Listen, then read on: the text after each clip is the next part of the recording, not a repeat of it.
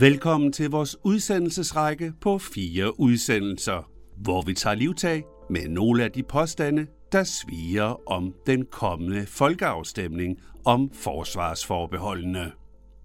I stedet for at lade diverse politiske ordfører og partiledere tale, så prøver vi i stedet at grave lidt i dybden. Vi prøver at skære igennem den politiske tåge og gå på jagt efter fakta. Så vidt det kan lade sig gøre. I den her udsendelse tager vi både de juridiske og de historiske briller på. Hvad er egentlig årsagen til, at vi overhovedet fik det her forbehold? Hvad gavnede de dengang? Hvad ville der egentlig ske, hvis vi henholdsvis sagde ja eller nej til at ophæve de forbehold, der blev dannet i kølvandet på murens fald? Er forbeholdene, sagt med andre ord, stadig relevante? Har de nogensinde gavnet? Det er ikke en let opgave.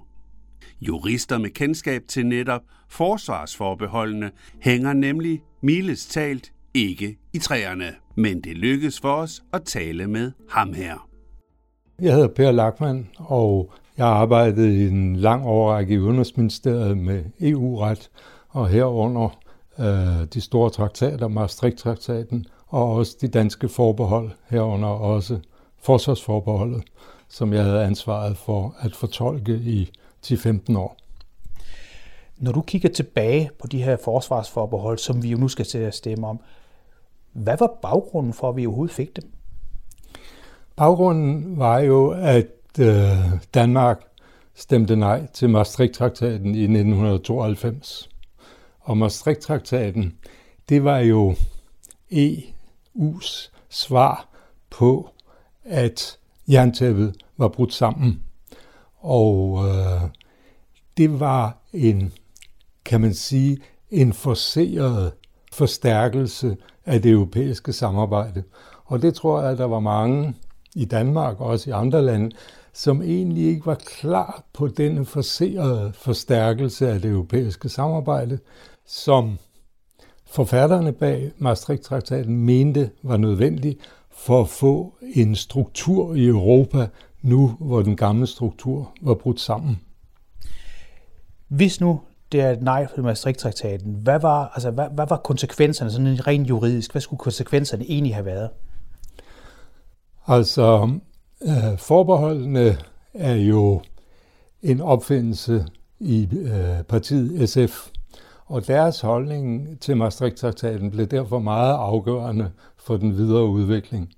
Og øh, deres synspunkt var, at Danmark skulle stemme nej til Maastricht-traktaten, så kunne den ikke gennemføres, fordi alle lande skal godkende en traktat, før den kan træde i kraft.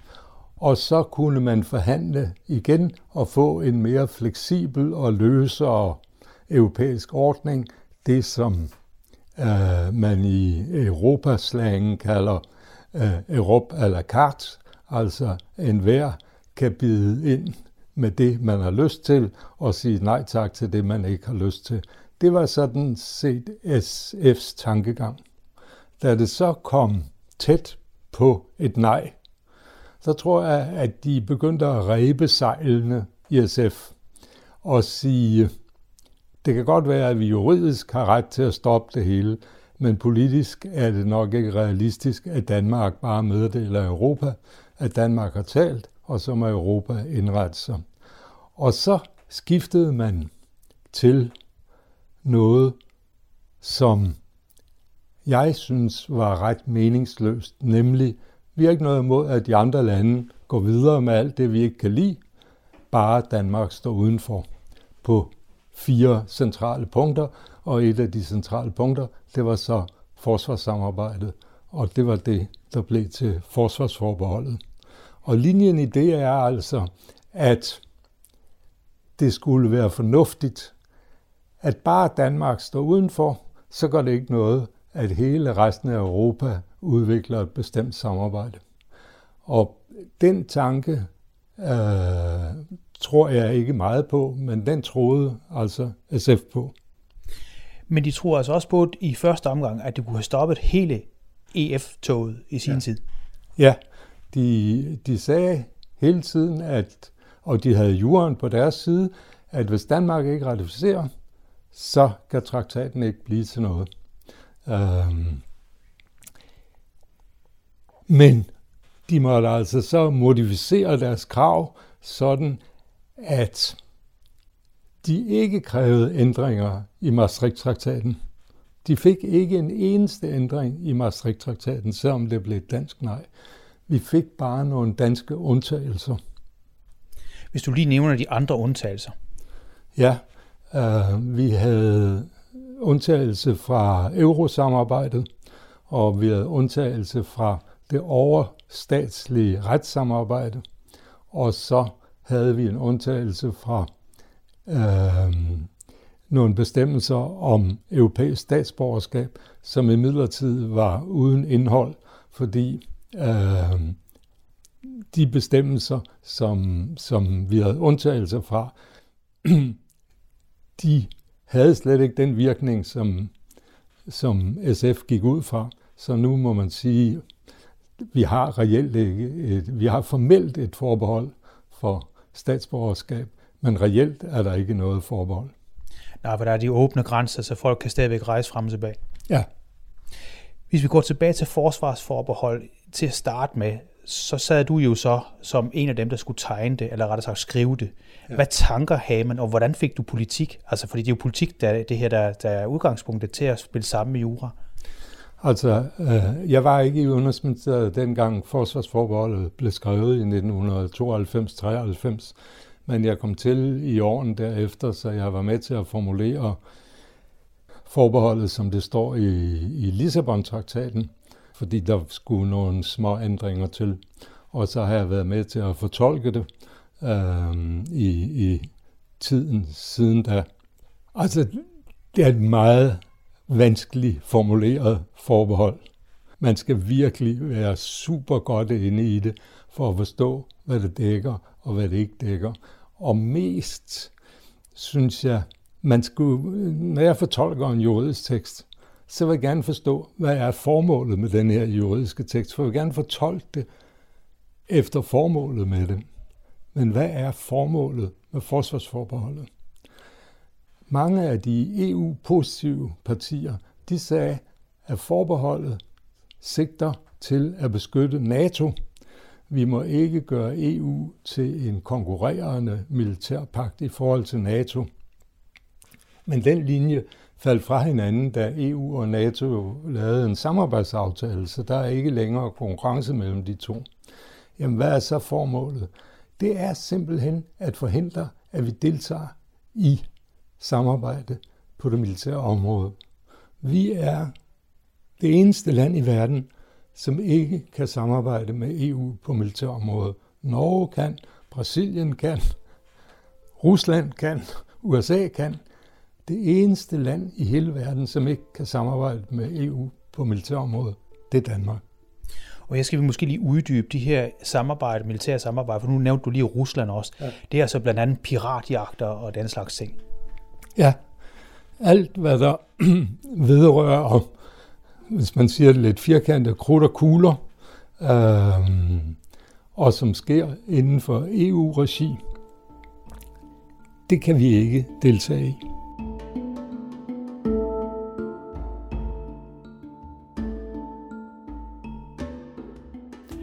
Sådan forklarer altså Per Lachmann, som har arbejdet med forsvarsforbeholdene i Udenrigsministeriet i mange år.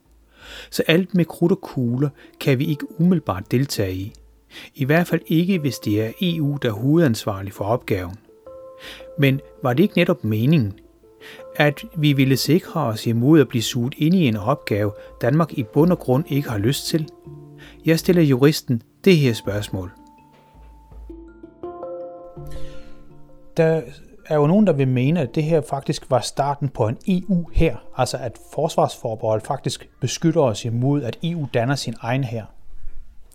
Ja, men altså ordet eller udtrykket EU her, det er øh, brugt og også misbrugt mange gange.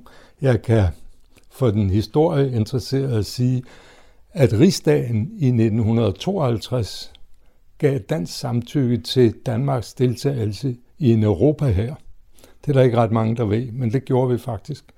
Men den tanke at opstille en fælles europæisk her, altså hvor der er danske delinger og tyske delinger, eller måske fælles delinger og en fælles forsvarsminister og et fælles forsvarsbudget og fælles beslutninger om at gå i krig, det er så langt væk fra virkeligheden, som man overhovedet kan tænke sig. Sådan foregår det ikke. Vi snakker samtidig om en NATO her, men vi har ikke nogen NATO her. Hvordan er militæret indrettet i NATO? Der er danske militære styrker, der er tyske militære styrker, der er amerikanske militære styrker, og det er Danmark, Folketinget, der beslutter, om danske styrker skal sendes i krig. Og det er øh, Folketinget eller regeringen, som beslutter, om de skal trækkes tilbage igen. Det er den danske militære straffelov, der gælder. Øh, der er ikke en EU-militær øh, straffelov. Det er danske myndigheder, der forfremmer soldaterne. Så det er på alle ledere og kanter en dansk her. Både i relation til NATO, og hvis der på noget tidspunkt skulle komme et tilsvarende nært samarbejde i EU, men det ligger langt, langt ud i fremtiden og vil kræve en ny traktat og dermed formentlig en ny dansk folkeafstemning. Det vi snakker om nu, det er noget langt, langt mere beskeden. Det er lidt rustningssamarbejde, og det er samarbejde mellem militære styrker, ligesom vi hvis der sker et stort uheld, et jordskælv et eller andet sted, så sender vi civilforsvarsstyrker til Tyrkiet for at hjælpe der, og de samarbejder med det tyrkiske civilforsvar. Øh, og på samme måde kan forsvaret samarbejde, men fuldstændig frit. Det er danskerne, der bestemmer hele vejen igennem. Det er så langt fra en EU her, som man overhovedet kan tænke sig. Men hvorfor er de rygter her om EU-forsvar og EU her så? Det er et godt spørgsmål. Altså, der er nogen, der bringer dem på bane hele tiden, fordi man vil antage, at folk ikke kan lide udtrykket EU her. Man kan så også vende om at sige, at det er også dem, der er for afskaffelse af EU-forsvarsforholdet, fordi de siger, hvad nu hvis Trump kommer tilbage, så er NATO der ikke mere. Men så er det måske heller ikke noget hold i den. Altså, hvis USA hvis Trump kommer tilbage, hvis USA trækker sig ud af NATO, så vil Europa stå i en forfærdelig situation rent forsvarsmæssigt, fordi denne rige verdensdel, som formentlig har et nationalprodukt, der er lige så stort som det amerikanske, vi magter ikke at skabe et ordentligt forsvar. Eller vi vil ikke skabe et ordentligt forsvar. Vi vil hellere overlade det til USA. Og hvis vi skal stille et europæisk forsvar på benene, der kan erstatte et NATO-forsvar, så vil jeg tro, at vi skal bruge 40-50 år til at få det op at stå. Fordi NATO har den fordel, at der er en storbror, som kører showet, og vi andre makker ret. Men i Europa er der ingen lande, selv ikke Tyskland, der er store nok til at køre showet. Og derfor er det langt, langt vanskeligere at få 27 lande til at køre en fælles, et fælles forsvar øh, på samme måde, som vi har i NATO. Ikke en EU her, men bare et koordineret system med nationale forsvar. Det er langt, langt sværere i Europa, og det kræver meget, meget stor tillid til hinanden og til de europæiske institutioner, før det kommer. Lad mig starte et andet sted. Øhm, nu skal vi til at bruge virkelig mange penge på forsvaret. Og hidtil har vi dog brugt pænt mange penge, men vi har ikke fået ret meget ud af det i form af krudt og kugler. Og det samme gælder i Tyskland og en række andre lande. Nu skal vi til at investere virkelig meget det skal alt sammen, sagt lidt firkantet, gå til USA, fordi det er USA, der producerer alt forsvarsmaterialet. Hvorfor skal det være sådan? En helt central del i det europæiske forsvarssamarbejde, det er materiel samarbejde, hvor man i fællesskab udvikler forsvarskapaciteter, fly, kampvogne, alle mulige andre ting. Det vil også nødvendigvis være sådan, at hvert land kan ikke have hele horisonten rundt. Vi kan ikke alle sammen, vi kan ikke i Danmark både have ubåde og korvetter og fly og øh, slagskibe og øh, herreenheder osv. Vi er simpelthen for små til at have det hele. Og hvis vi skal droppe noget af det, så er der altså andre, der skal varetage det. Vi kender det fra Baltikum. Vi har danske fly i Baltikum, fordi Baltikum har ikke egne fly. Men hvis vi skal have det i Europa, så kræver det altså, at vi har tillid til hinanden. Og det opnås kun gennem mange, mange års intens samarbejde. Så hvis vi skal udnytte de mange milliarder, vi nu skal til at bruge på forsvaret, hvis vi skal udnytte dem ordentligt, så kræver det et bedre europæisk forsvarssamarbejde. Det her det nationale kompromis om forsvaret vil komme ind? Ja, det er det. Altså, det er jo startskuddet til, at vi skal bruge rigtig mange penge. Og øh, det næste skridt, det er, at nu gælder det om at bruge dem klogt, og ikke smide dem ud på øh, alle mulige ting. Og det gælder ikke kun i Danmark, men det gælder i hele Europa, at vi offrer ufattelig mange penge. Vi har formentlig et meget, meget større forsvarsbudget i Europa end russerne. Men vi har ikke en kinamands chance for at hamle op med russerne. Det er kun amerikanerne, der kan det. Fordi vi samarbejder ikke.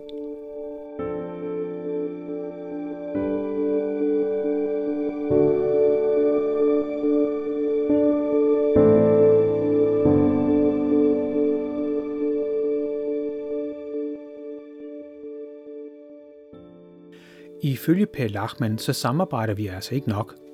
Derfor er vi i Europa stærkt afhængige af USA. Det er da også et faktum, at netop Danmark i kraft af sine forbehold har sagt nej til en del af det europæiske samarbejde. Et af de forbehold skal vi, som bekendt, snart stemme om.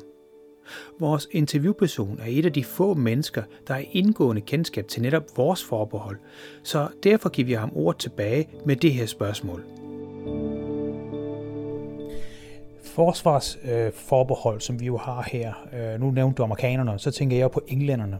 Og jeg tænker jo, englænderne har jo også et forbehold. Englænderne, nu er englænderne jo ude af EU, så, så nu har de jo ikke noget en forbehold. De har nu aldrig haft et forsvarsforbehold, men de har haft et retsforbehold, ligesom vi har et retsforbehold. Men deres retsforbehold var noget noget anderledes end vores. Vores var et forbud mod, at vi deltager i samarbejde øh, på overstatsligt niveau. Englændernes var et frit valg på alle hylder. De kunne vælge, om de ville deltage, eller om de ikke kunne vælge. Så de, forstyr, de styrkede deres valgfrihed, mens det danske retsforbehold begrænsede vores valgfrihed, eller nærmest udelukkede vores valgfrihed. Så jeg skal lige have en gang til, at vores forbehold, det er altså bare med til at holde os væk. Men kunne man ikke også bare sige, jamen vi har ikke nu skulle have sagt det alligevel, fordi de andre er så meget mægtigere end os? Jo, det kan man godt. Altså, men det kan man jo sige ret mange andre steder. Så er der heller ingen grund til at være medlem i, FN, eller i OECD, eller i NATO, eller i ja, hvad er der, 20-30 FN-organisationer i CAO og IMO og alle mulige. Vi er et lille land, men vi er jo ikke alene. Altså, det er jo ikke sådan, at i EU eller i andre steder, der har Danmark en interesse, og alle de andre lande har lige præcis den modsatte interesse. Sådan er det jo ikke. Der er, der er et helt spektrum af interesser, og Danmark spiller med der og finder allierede og forsvarer vores interesser. Det lykkes ikke altid, men det lykkes utrolig ofte. Nu har du jo kigget på vores forbehold igennem mange år og været med til at fortolke dem osv. Øh, vil du sige, det er en hemsko, sådan rent politisk, at have haft dem igennem årene? Ja, det vil jeg sige. Men det er svært at forklare, fordi man skal have haft sin gang i Bruxelles og, og i samarbejdet for at, at se, at hvis man har forbehold, så påvirker det de andre landes holdninger til en. Jeg vil ikke sige, at Danmark er ildset, for det er vi ikke. Vi er et højt respekteret medlemsland, men, men vi står altså udenfor på en række områder, og øh, det begrænser vores indflydelse. Men er vores indflydelse overhovedet værd at snakke om? Altså, Grønland og Færøerne har været to medlemmer i Folketinget. Prøv at fortælle dem, at dem kan de godt droppe, for de har ingen indflydelse. Det er de ikke enige i. De mener, at de har kæmpestor indflydelse, og det har de også ret i. For som jeg sagde, det er jo ikke et spørgsmål om Danmark mod alle de andre. Det er et spørgsmål om at varetage vores interesser i samarbejde med lande, der har tilsvarende interesser, som også at lave koalitioner og forhandlinger, hvor vi kan koncentrere os om det, som er vigtigt for os. Så selvfølgelig har vi masser af indflydelse, og enhver international jagttager vil sige, at vi gør det rimelig godt i Bruxelles. Du nævner selv, at de her forsvarsforbehold og lovgivning bagved, og som du har stået og fortolket igennem mange år, at det er meget indviklet stof, hvis vi sådan skal sige det lidt kort. Ja. Øhm, er det så egentlig egnet til at sende til folkeafstemning? Fordi når det er så indviklet, så ved vi vel i grunden ikke, hvad det er, vi stemmer om? Altså, folkeafstemninger er en vanskelig størrelse. Det tror jeg, de fleste er enige om. Øh, jeg lægger selv vægt på, at det, det statsretlige system, vi har i Danmark, det går ud på, at Folketinget træffer de politiske beslutninger i form af lovgivning. Og når vi nu skal stemme om forsvarsforbeholdet, så har Folketinget truffet beslutning om, at vi skal opgive forsvarsforbeholdet. Og så er den grundlæggende tanke med at have en folkeafstemning, det er, at dem, der gerne vil have, at vi holder fast i forsvarsforbeholdet, de har mulighed for at stemme nej, og dermed øh, sætte Folketingets beslutning ud af kraft. Men dem, der synes, nej, det her er for indviklet for mig, eller nej, jeg synes, det er Folketinget, der skal bestemme, og de skal ikke øh, skyde det over på os og bestemme, for det er ikke vores opgave som borgere. De har jo så den mulighed at sige, jamen så gør jeg ligesom Folketinget. Jeg følger Folketinget. Det er dem, der har, stemt, har vedtaget loven, og så vil jeg stemme ligesom dem, og så er det deres ansvar. Dem, der, de borgere, der påtager sig et ansvar, det er dem, der stemmer nej. De går imod det, som Folketingets flertal beslutter. Men dem, der følger Folketingets flertal, har efter min mening ikke noget selvstændigt ansvar. Det er Folketinget, der har vedtaget loven.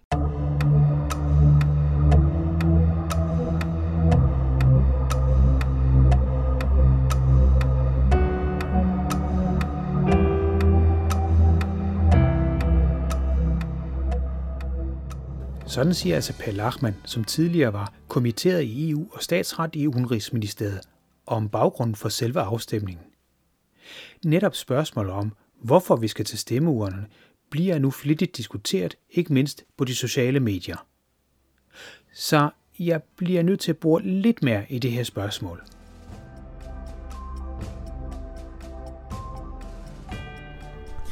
Så Folketinget tør, om at så sige, ansvaret af på befolkningen ved at sende den til folkeafstemning?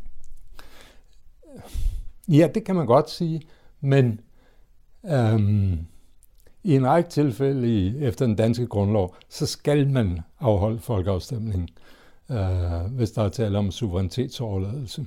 I det her tilfælde, på forsvarsforbeholdet, der er ikke tale om suverænitetsoverladelse. Det tror mange, der er, men der er ikke tale om suverænitetsoverladelse. Det er fuldstændig frivilligt. Hvis vi opgiver forbeholdet, så kan vi fuldstændig frivilligt beslutte, om vi vil med i militære aktioner, eller om vi ikke vil med i militære aktioner. Så her kan man sige, at folke, folkeafstemningen sådan set er frivillig. Men øh, i 1993, da man vedtog Maastricht-traktaten sammen med de fire forbehold, der lovede partierne, at forbeholdene skulle stå, indtil de blev ophævet efter folkeafstemninger.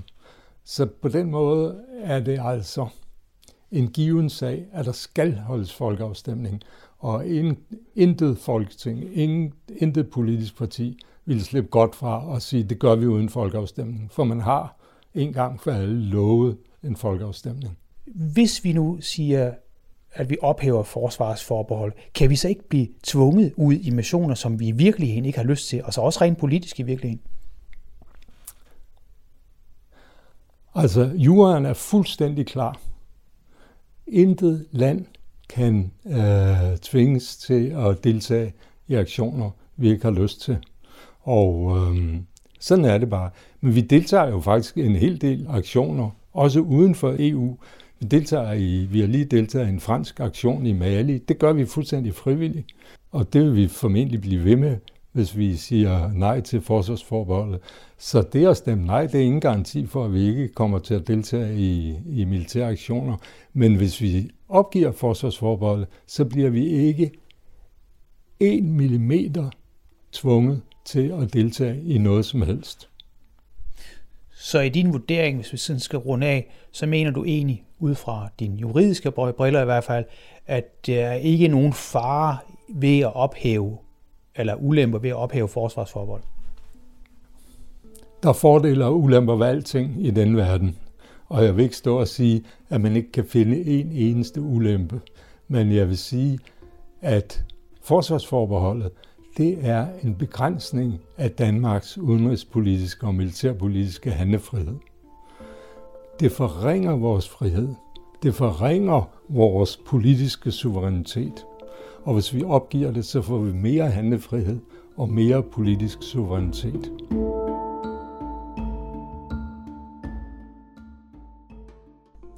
Du har her hørt Per Lackmann, som i dag er pensionist, men tidligere var EU-kommiteret i EU og statsret.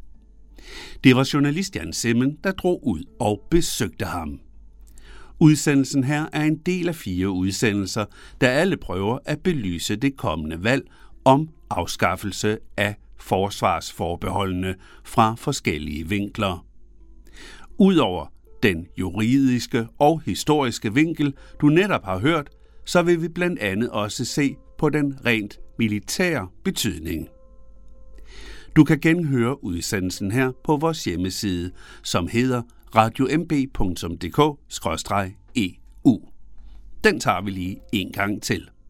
Det var radiomb.dk-eu. E Eller også kan du finde os på Facebook, hvor du bare søger på den elektroniske folkeoplysning. Også forkortet e-folkeoplysning. Netop her vil vi gerne høre din mening, kære lytter. Hvad mener du? Hvad vil du stemme, og hvorfor? Eller er du en af de mange tvivlere, så fortæl os, hvorfor du er i tvivl, og hvad du eventuelt mangler at få oplysninger på. Det gør du, som sagt, på e folkeoplysning. Du kan også podcaste udsendelsen her og de kommende udsendelser på de fleste podcast-platforme. Her søger du på e-folkeoplysning eller på journalistens navn Jan Simmen. Det er Europanævnet, der har bidraget økonomisk til udsendelsen her, som er produceret af Radio MB sammen med e-folkeoplysning. Mit navn det er Kim Tabundgaard, og jeg siger tak for denne gang og på genhør næste gang.